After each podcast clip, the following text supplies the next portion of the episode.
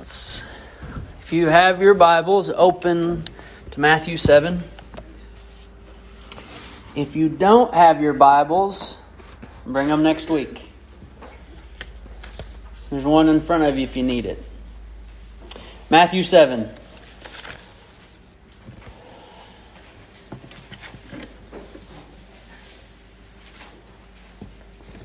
So let's read verses 15. Let's go ahead and read 13 through 20. Uh, we're still chopping away at this large chunk between 13 and 27 as we're finishing up the Sermon on the Mount. So let me read 13 through 20. Our focus will be 15 through 20, uh, and then a short prayer.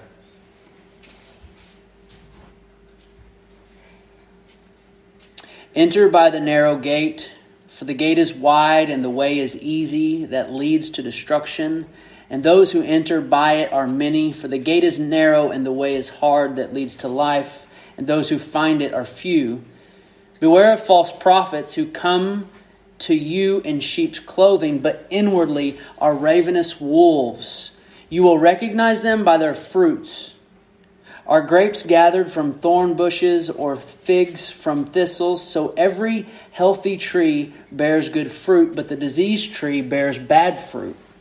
A healthy tree cannot bear bad fruit, nor can a diseased tree bear good fruit. Every tree that does not bear good fruit is cut down and thrown into the fire. Thus you will recognize them by their fruits. This is the Word of God for the people of God. Thanks be to God. I forgot to do that earlier, so I threw it in there. A quick prayer. Let's bow.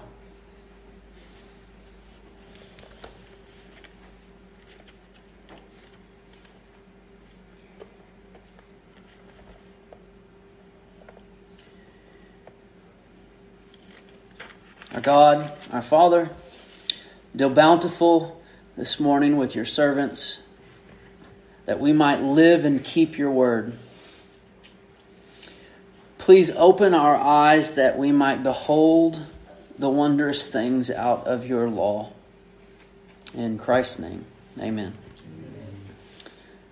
Uh, so, I want to begin this morning with a refresher of last week's question from our catechism and also this week. So if you remember last week, I put on the back of our bulletin a question and answer, and we'll have one each week that helps us understand a little bit more of Scripture about God, about Christ, salvation, man, and all the things thereof. So last week's last week's question was, what is the chief end of man? What is the chief end of man? And the answer was the chief end of man is to glorify God and enjoy Him forever. And when I say chief end, I don't mean like the Kansas City Chiefs, um, but I mean what's the main purpose? What's the main purpose? Or we might ask, we hear a lot and think ourselves, what's the meaning of life? Why are we here? Why are you alive today? Why were you born? The purpose of my existence, the purpose of your existence, is for one reason God. That's it. For God. For His glory. To exalt Him, to lift high His name. But in all the while that we live for the glory of God, in our answer, we find in Scripture that we also enjoy Him. We find pleasure in Him we find joy in Yahweh. So, then if it is your purpose in life, we might ask the question how does that work? How do I do it? What is the standard? What is the guide? Well, on the back of your bulletin today, we have question two. What rule has God given to direct us how we may glorify Him, glorify and enjoy Him? The answer the Word of God, which is contained in the scriptures of the Old and New Testament, is the only rule to direct us how we may glorify God and enjoy Him. So I want to encourage you each week to take this question and answer home and memorize it. Memorize it with your, your, yourself and your family. So here's the bottom line God created you. Okay? He created you. He created you for Himself. Your life is not about you. That's, that goes against everything you've been taught. Everything the world tells you. Your life is not about you. You were made so that you could live a life for God's sake, for God's glory.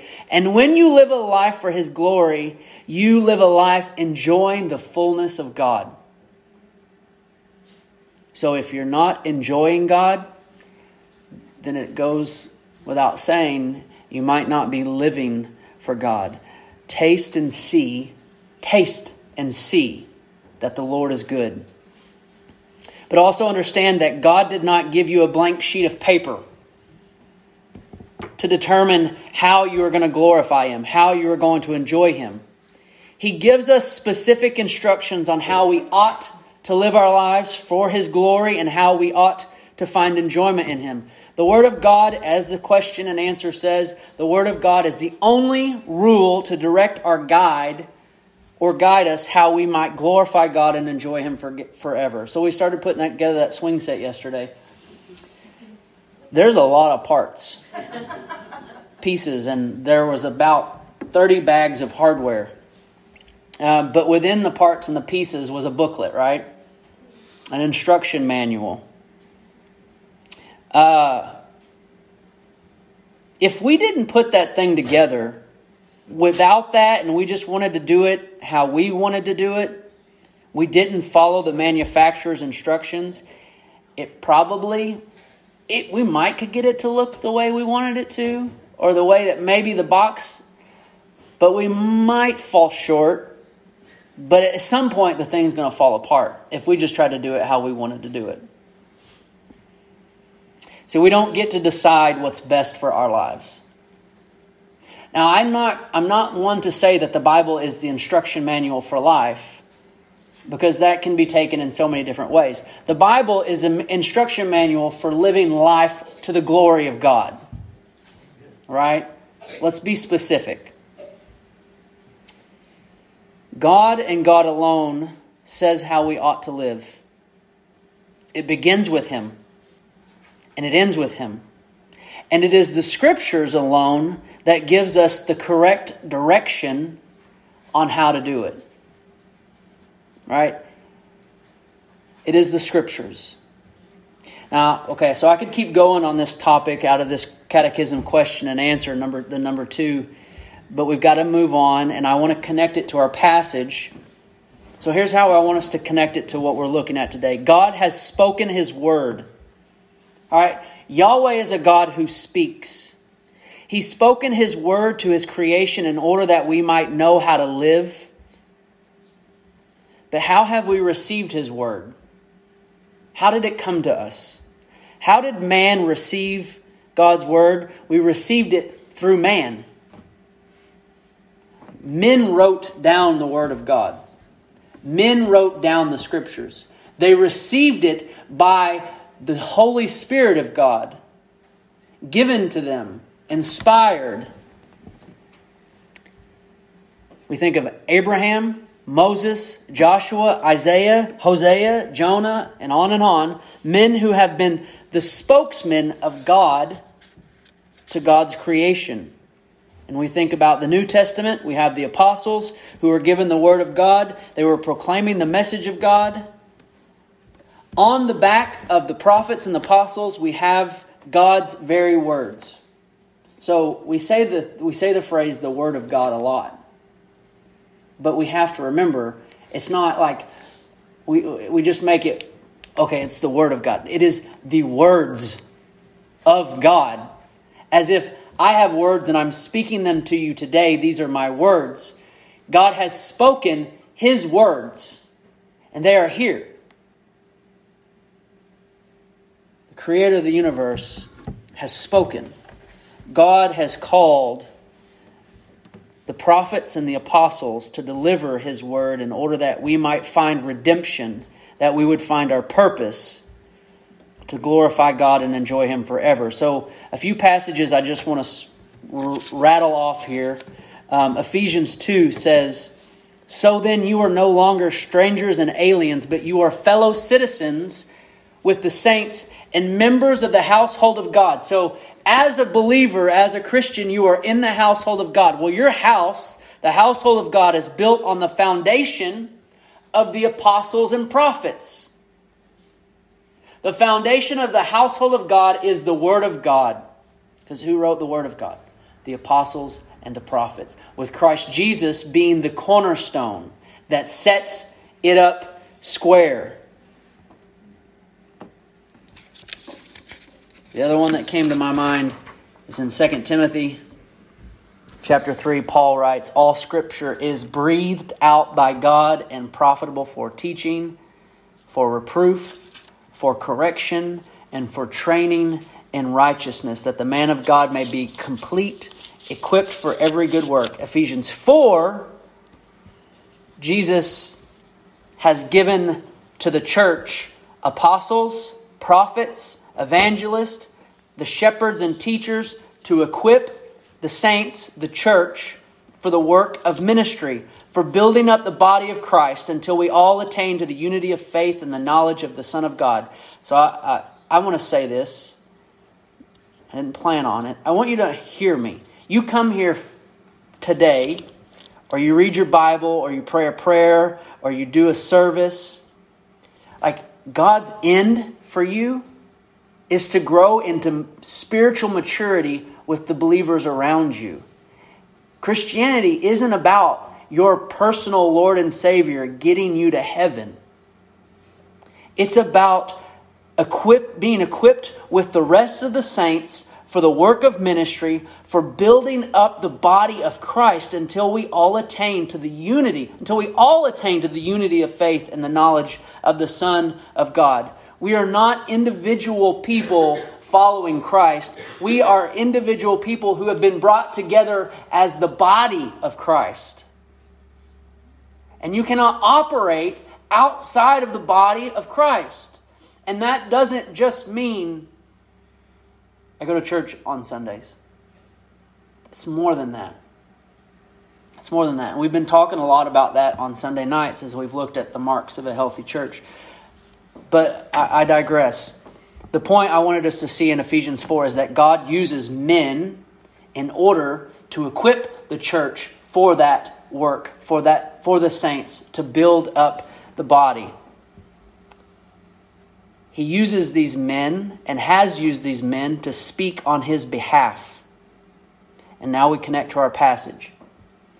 Beware of the false prophets Beware of the false teachers. Beware of the one who says he speaks for God, but what he speaks is not a word of God. So last week we discussed the two gates, the two ways or paths. We, we, we discussed in verse 13 and 14 of 7 how the wide gate and the easy way leads to destruction, but the narrow gate and hard way leads to life. Jesus' next teaching in the Sermon on the Mount, he follows that with a warning. Beware of the ones who are going to send you to the wrong gate. Beware of the ones who are going to lead you down the wrong path.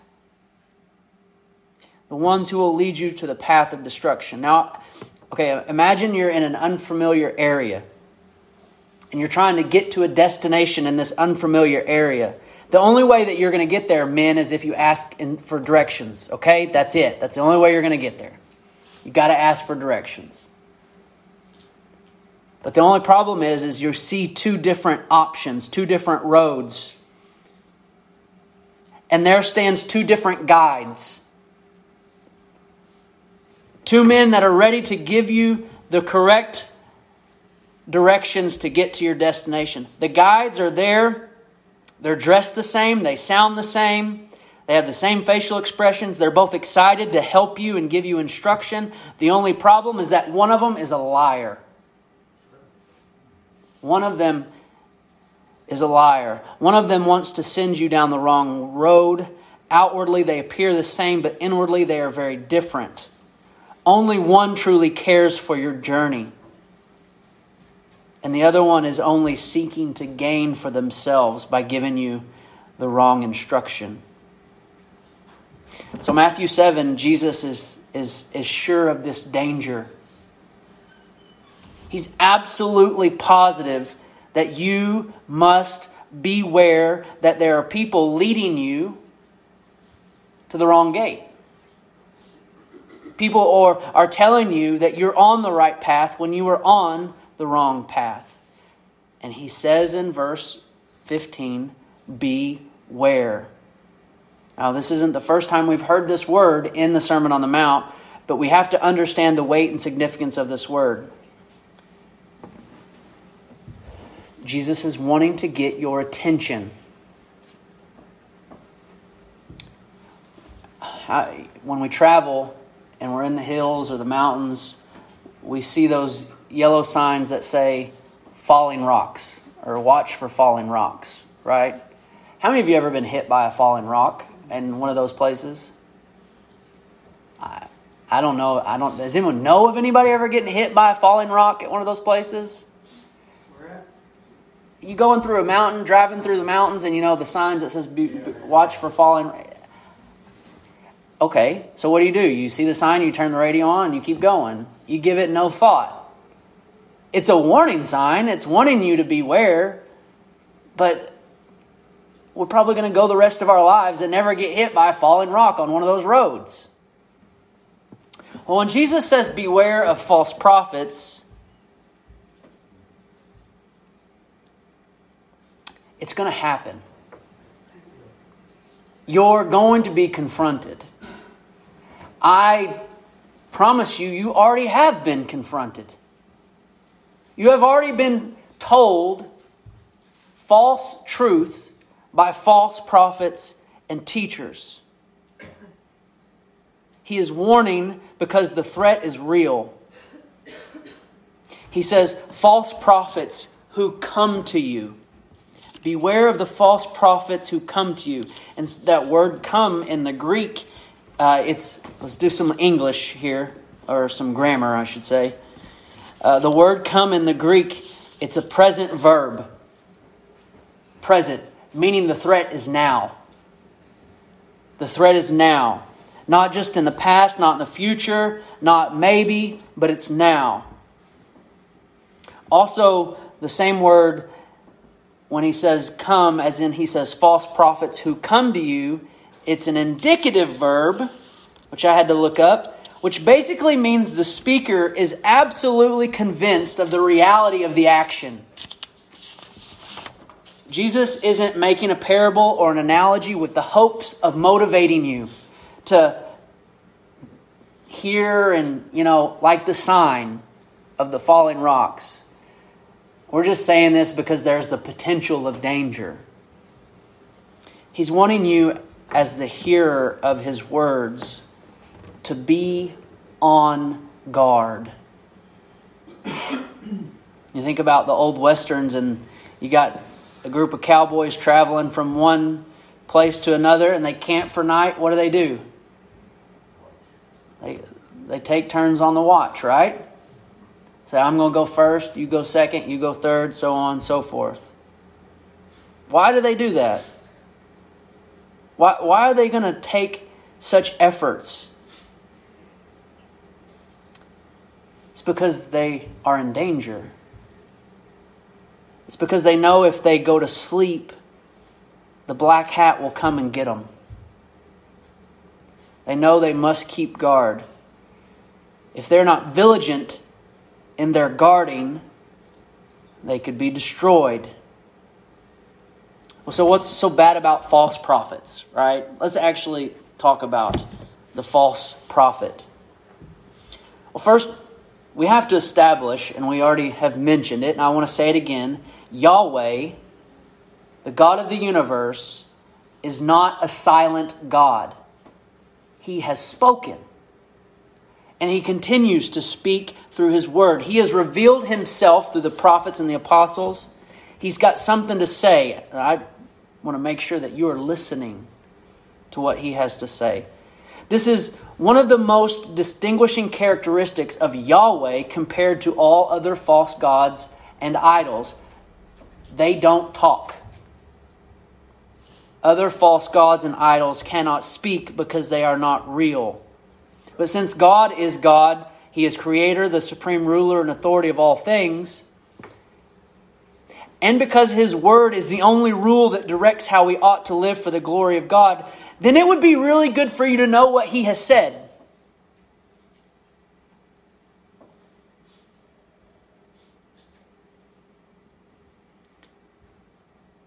You don't care about anyone else's opinions or thoughts about this life or the life to come. All you want to care about is what God has said. And so, with that in mind, Ezekiel gives us an indirect definition of false prophets. Uh, we won't turn there. I'll just, it's in Ezekiel 22. You can check it out later. But with the understanding of we need to know what God has said, Ezekiel helps us understand why false prophets or false teachers are so bad. So he says this when he's defining the situation in Israel and speaks of the prophets of that time. He says, And her, Israel, her prophets saying, Thus says the Lord God, when the Lord has not spoken. Let me say that again. The false prophets say, Thus says the Lord God. But God has not actually said. Now, let me help you understand this. The false prophet, Ezekiel says, the false teacher will stand up and declare this tagline that we, that we know of prophets to say. Right? Prophets come into a, take Jonah. Let's just take Jonah. Jonah walks into Nineveh and he says this Thus says the Lord. He doesn't say, Thus says Jonah. Hey, everybody, gather around. I got something to tell you. God sends Jonah, the prophet, to Nineveh to say what God has said. That's the role of a prophet. And they start their message with, Thus says the Lord. Following? But for the false prophet, what they say, God has not said. Does that make sense? They proclaim, Thus says the Lord. Because they're a prophet, right? But what makes them a false prophet is that what they say, God has not said. Got it?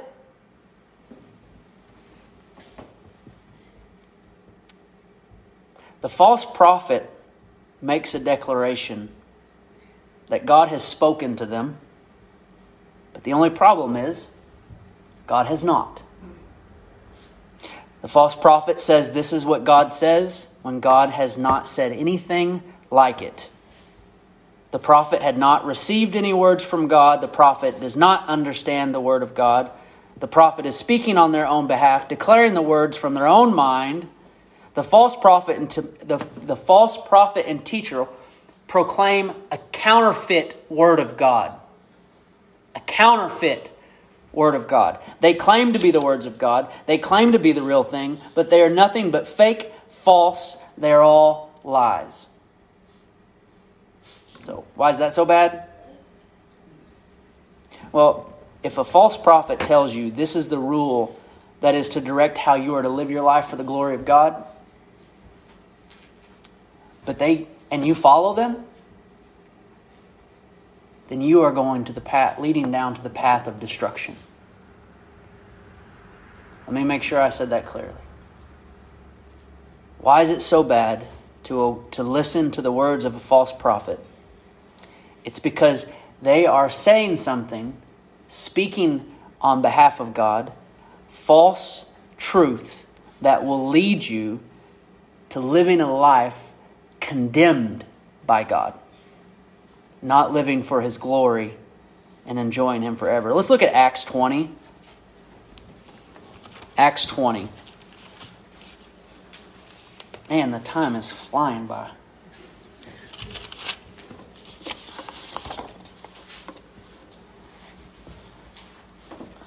This is, this is a really good. I, this, as a pastor, this is a section of scripture that is uh, is just ingrained into my mind and heart, and it's something that even that we all should understand and know. And basically, what we're going to see here in Acts twenty is Paul is Paul has been led by the Spirit to leave where he is and go to Jerusalem.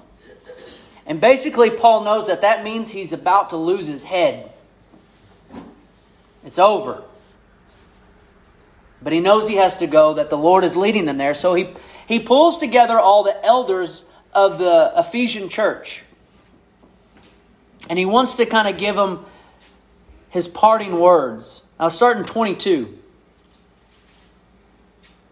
So the Ephesian elders, the, the, the leaders and pastors of the church in Ephesus, are gathered around Paul. In verse 22, he says, And now behold, I am going to Jerusalem, constrained by the Spirit, not knowing what will happen to me there, except that the Holy Spirit testifies to me in every city that imprisonment and affliction await me. So that's the setup. He's going in to suffer for the sake of Christ. Verse 24, But I do not account my life of any value, nor as precious to myself, if only I might finish my course and the ministry that I have perceived from the Lord Jesus to testify to the gospel of the grace of God. So here we have a picture of a true prophet or teacher, right? Filling his course and his ministry that he has received from the Lord Jesus to testify to the gospel of the grace of God. Verse 25. And now behold, I know that none of none of you among whom I have gone about proclaiming the kingdom will see my face again. So this is parting words. I'm never going to see you again. Therefore I testify to you this day that I am innocent of the blood of all. Why is he innocent of the blood of all? 27. For I did not shrink from declaring to you the whole counsel of God. Whose counsel? God's counsel.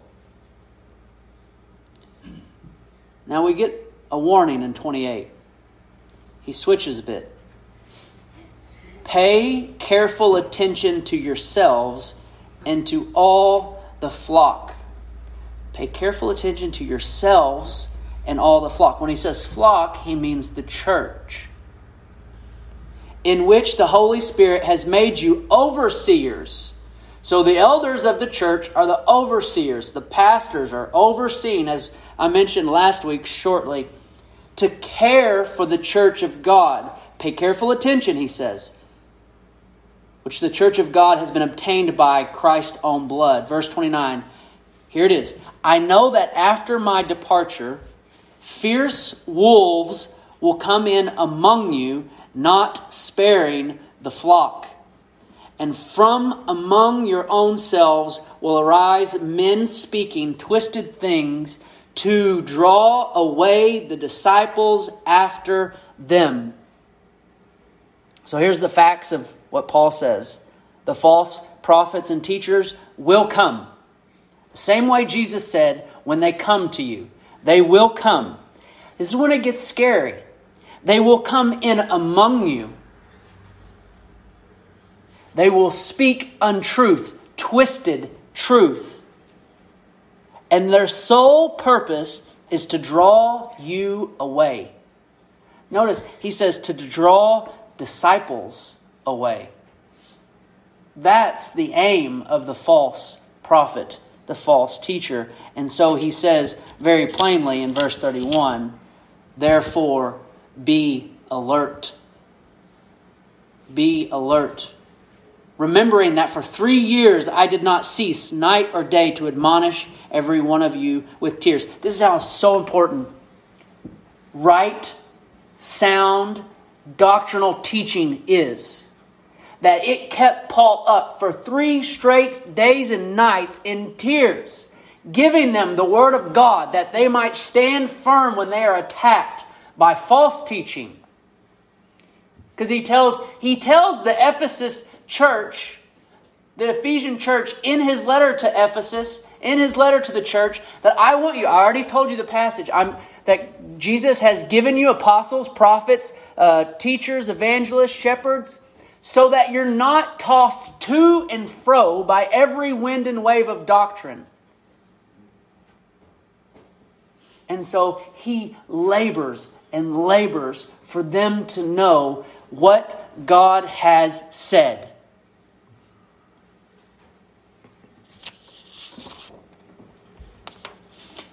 So, as we think about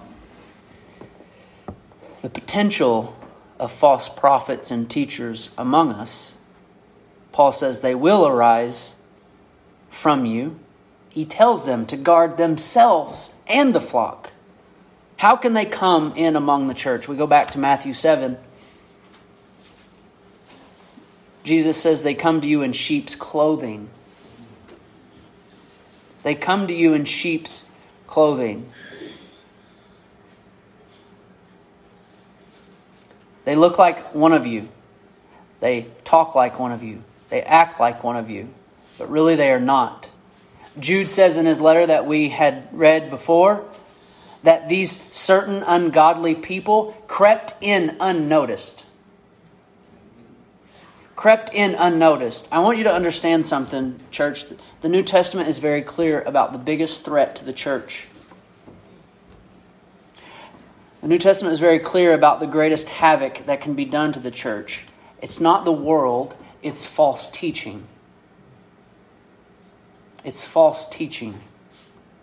Over and over again, the writers of the New Testament are very clear in their warnings to the church to be alert, to watch out, to remove them among you that bring such nonsense, and to not put up with the false teachers who spew out such teaching.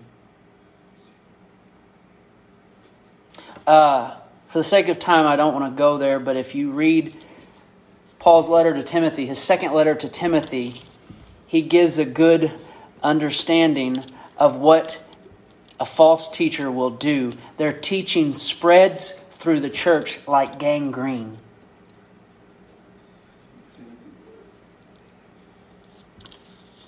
But he also tells them that that false teaching in the ESV says is upsetting some of some of them in the faith. I don't really like that word upsetting. Uh, it doesn't give a good hard picture. But the false teaching of those whom Paul warns about are overturning and ruining the faith of some. Overturning and ruining the faith of some. The result of a false teacher is destruction eternal destruction. Jesus says they come like sheep, but they are ravenous wolves. Ravenous is just a fancy word, I guess. I don't use it very often, but it just means vicious and destructive. Vicious and destructive. They are servants of Satan, and their end is the same as their father, Satan, to steal, kill, and destroy. Now, I, I want to to be gentle here, I guess.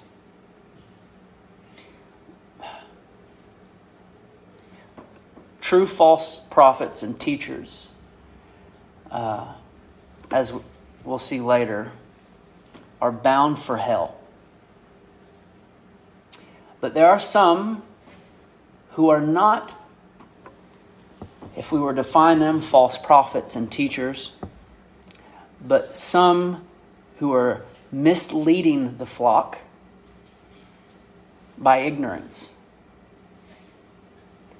Uh, Paul references to some degree that sort of character in 1 Corinthians, I believe it's chapter 3 or 4, uh, that if they're building their ministry in that sense, they're building with sh- uh, sh- hay, straw, and stubble, and that all of their work will be burned up but they will be saved. So here's, here's, here's the careful warning I want to give you. Even a somewhat well known, familiar teacher, uh, while we might not classify them as false teachers, they can still mislead you and misguide you. And the only way you can really know that is to know your Bible. That's it. And this is kind of how I want to transition to conclude. How do you recognize them? Jesus leaves you hanging here. Or at least he did me. Because he's like, okay, they're dressed like sheep, so you think they're okay, but inwardly they're ravenous wolves. And then he says, You will know them by their fruit. And then he gives us an understanding, and, we, we've talked about it a lot, that what you are inwardly will come out. Right? What you are inwardly will come out. A bad tree produces bad fruit, a good tree produces good fruit. And then we finish, and he's like, He didn't tell us what the fruit is. He didn't give you the specifics of what to look for. So I'm like, okay, what are we looking for, Jesus? How do you recognize the bad fruit? Well, the Bible is full of descriptive characteristics of false teachers and prophets. Jesus might not have spoken about it in this setting, in this passage, but a student of the Scripture, someone who reads the Word of God and considers it, meditates on it, they will see the caution signs of vicious wolves.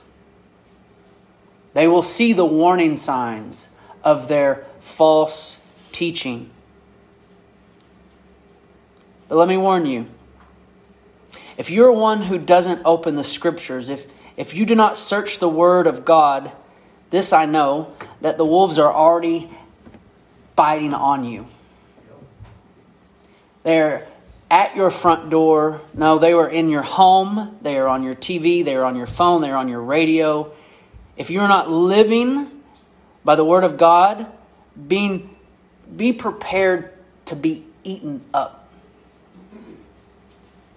And here's the sad part about it is you have no idea.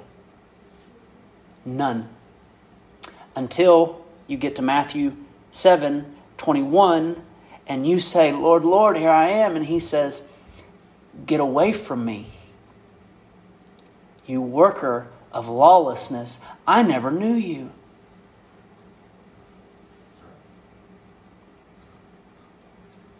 The only chance that you have to stand against Satan, his evil, and his false preachers is by putting on the armor of God.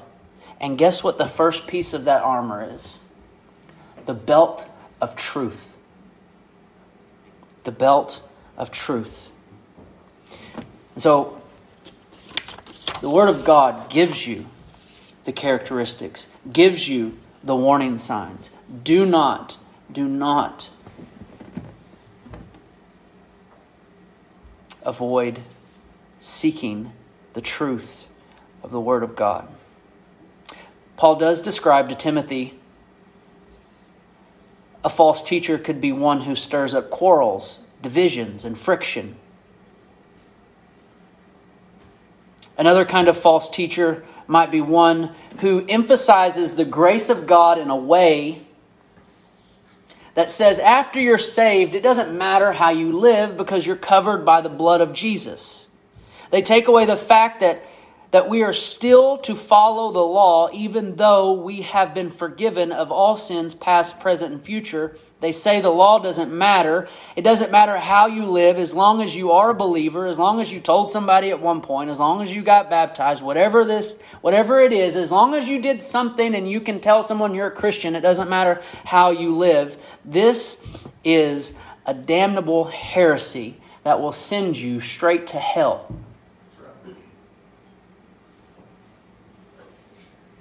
Do not believe such false teaching. And if that teaching be in you now, repent and fall to the feet of Christ and obey his words. Everyone who hears the words of mine, verse 26 of chapter 7, and does not do them will be like a foolish man who built his house on the sand, and the rain fell, and the floods came, and the winds blew and beat against the house, and it fell, and great was the fall of it. A lot of people eh, a lot of people interpret that verse as in the judgment of God is coming and if you are not building your house on the words of Christ, you cannot withstand the judgment of God.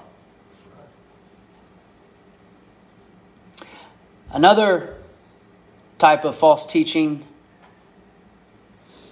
that is warned of here is, is that they teach and proclaim only what is easy upon the ears of the hearers, or as in Paul says to Timothy, they tickle the ears. They skirt around the difficult doctrine. They leave out the words that bring conviction and shame. And yes, shame is not a bad thing. They don't preach the eternal danger of sin. They try to make the Word of God only happy.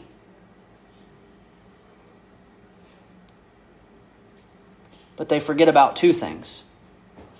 Number one, Jesus died a bloody death.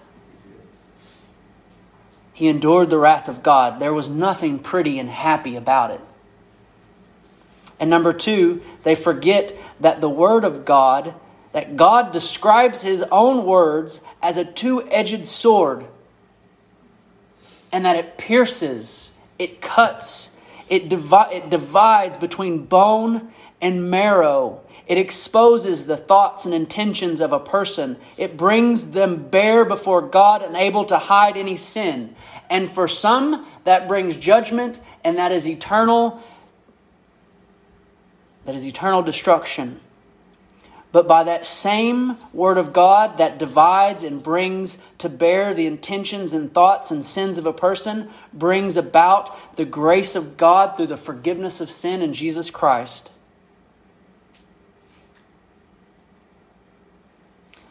These false teachers remove the need of the cross of Christ when they remove sin. They remove the gospel.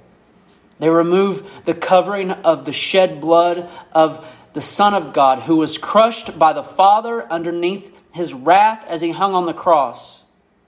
And why did he do that? So that your sins could be forgiven. God killed his Son so that you might live. People won't say that these days. But by his wounds, you are healed.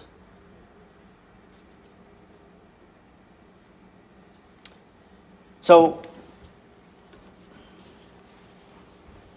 what are the results of false prophets and teachers, and what's at stake? Verse 19. Every tree that does not bear good fruit is cut down and thrown into the fire. I believe you understand that illustration. I don't have to go, I don't have to parse that through. To be cut down and thrown into the fire. Eternal destruction comes to those who proclaim falsely the words of God and without repentance they will without repentance they will perish under his wrath and judgment. Galatians 1 for the sake of time I'll just tell you. Paul tells the, the, the church of Galatia he says if an angel or if I preach a different gospel than Jesus gospel may I be damned. May an angel be damned. But what I mostly want you to know today, as I've already mentioned, that false prophets and teachers have an effect on the hearer. As Jesus is talking to the false prophets of his time, the false teachers of his time, the scribes and the Pharisees, he calls them hypocrites. He says, They shut the kingdom of heaven in people's faces, for they neither enter, or for he's speaking to them, for you neither enter yourselves nor allow those who would enter to go in. Woe to you, scribes and Pharisees, hypocrites! Here's what the false prophet and teacher he tells of, of his of Jesus' time. For you travel across sea and land to make a single proselyte, a disciple. And when he becomes a proselyte or disciple, you make him twice as much a child of hell as yourself. Beware. Beware of the false prophets and teachers because they will drag you into hell with them.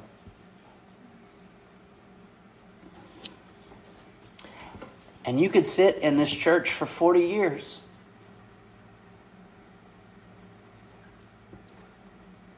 And you can still be drug into hell with the false teaching that might be infiltrating you.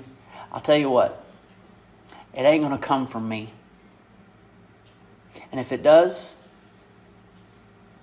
you remind me of Paul's words in Galatians that be damned if anyone speak a false gospel. You're going to hear it out there. You're going to hear it on your TV. You're going to hear it on your radio. You're going to read it. And they're going to want to take you to hell with them. Open your Bibles. Ask the Lord to open your eyes to the truth of the Scriptures.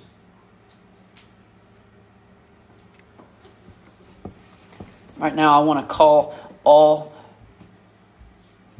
who are away from Christ, blind to what the truth is.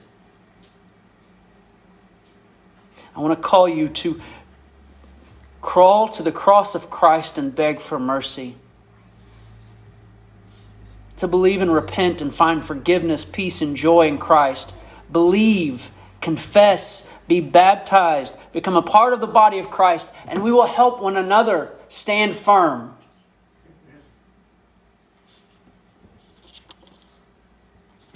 What's at stake with false teaching? The Word of God is at stake. And the Bible is very clear that the Word of God is the power of salvation to all who believe. And it is very clear that it is the power of God for all who are being saved. We must not let it go. We must not forget it. We must not let people come in and pervert it. We must guard the good deposit that has been entrusted to us for the sake of one another, our souls, and the glory of God. Let's pray.